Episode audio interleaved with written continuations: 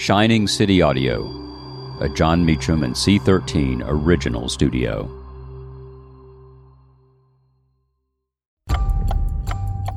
November 3rd, 1969, Richard Nixon delivers his silent majority speech. I'm Jon Meacham, and this is Reflections of History.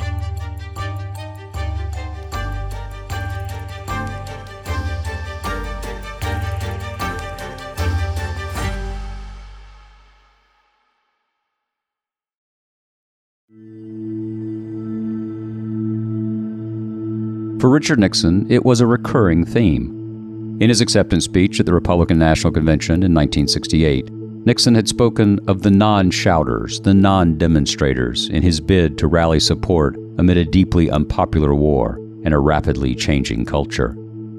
Now, from the Oval Office on this date, Nixon discussed his plan for peace in Vietnam and uttered words that live on. Here is part of what he said. In San Francisco a few weeks ago, I saw demonstrators carrying signs reading, Lose in Vietnam, bring the boys home. And now I would like to address a word, if I may, to the young people of this nation who are particularly concerned, and I understand why they are concerned, about this war. I respect your idealism.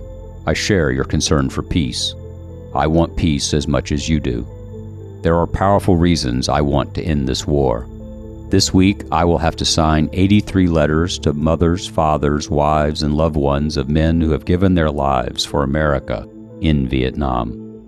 It is very little satisfaction to me that this is only one third as many letters as I signed the first week in office. There is nothing I want more than to see the day come when I do not have to write any of those letters.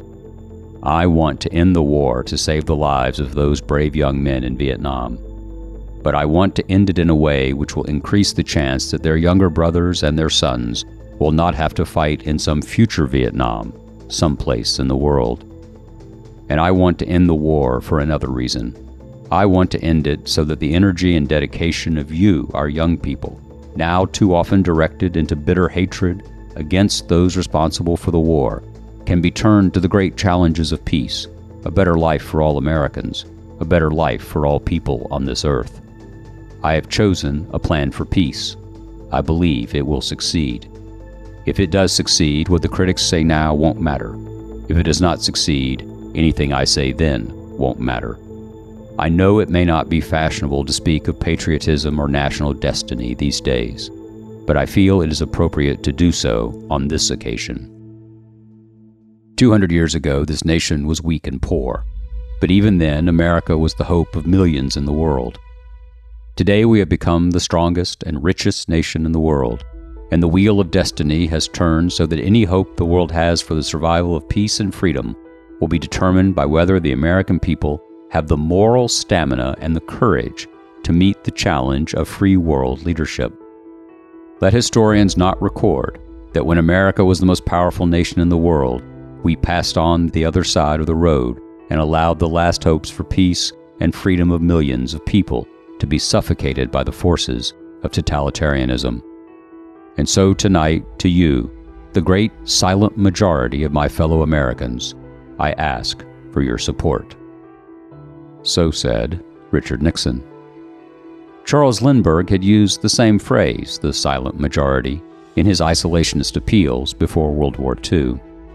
In this moment, Nixon was placing a bet that there were more Archie Bunkers than there were adherents of the age of Aquarius. And in many ways, the divisions he noted, and sometimes deepened, endure even now. Thank you for listening to Reflections of History, a creation of Shining City Audio, a C13 Originals and Jon Meacham studio.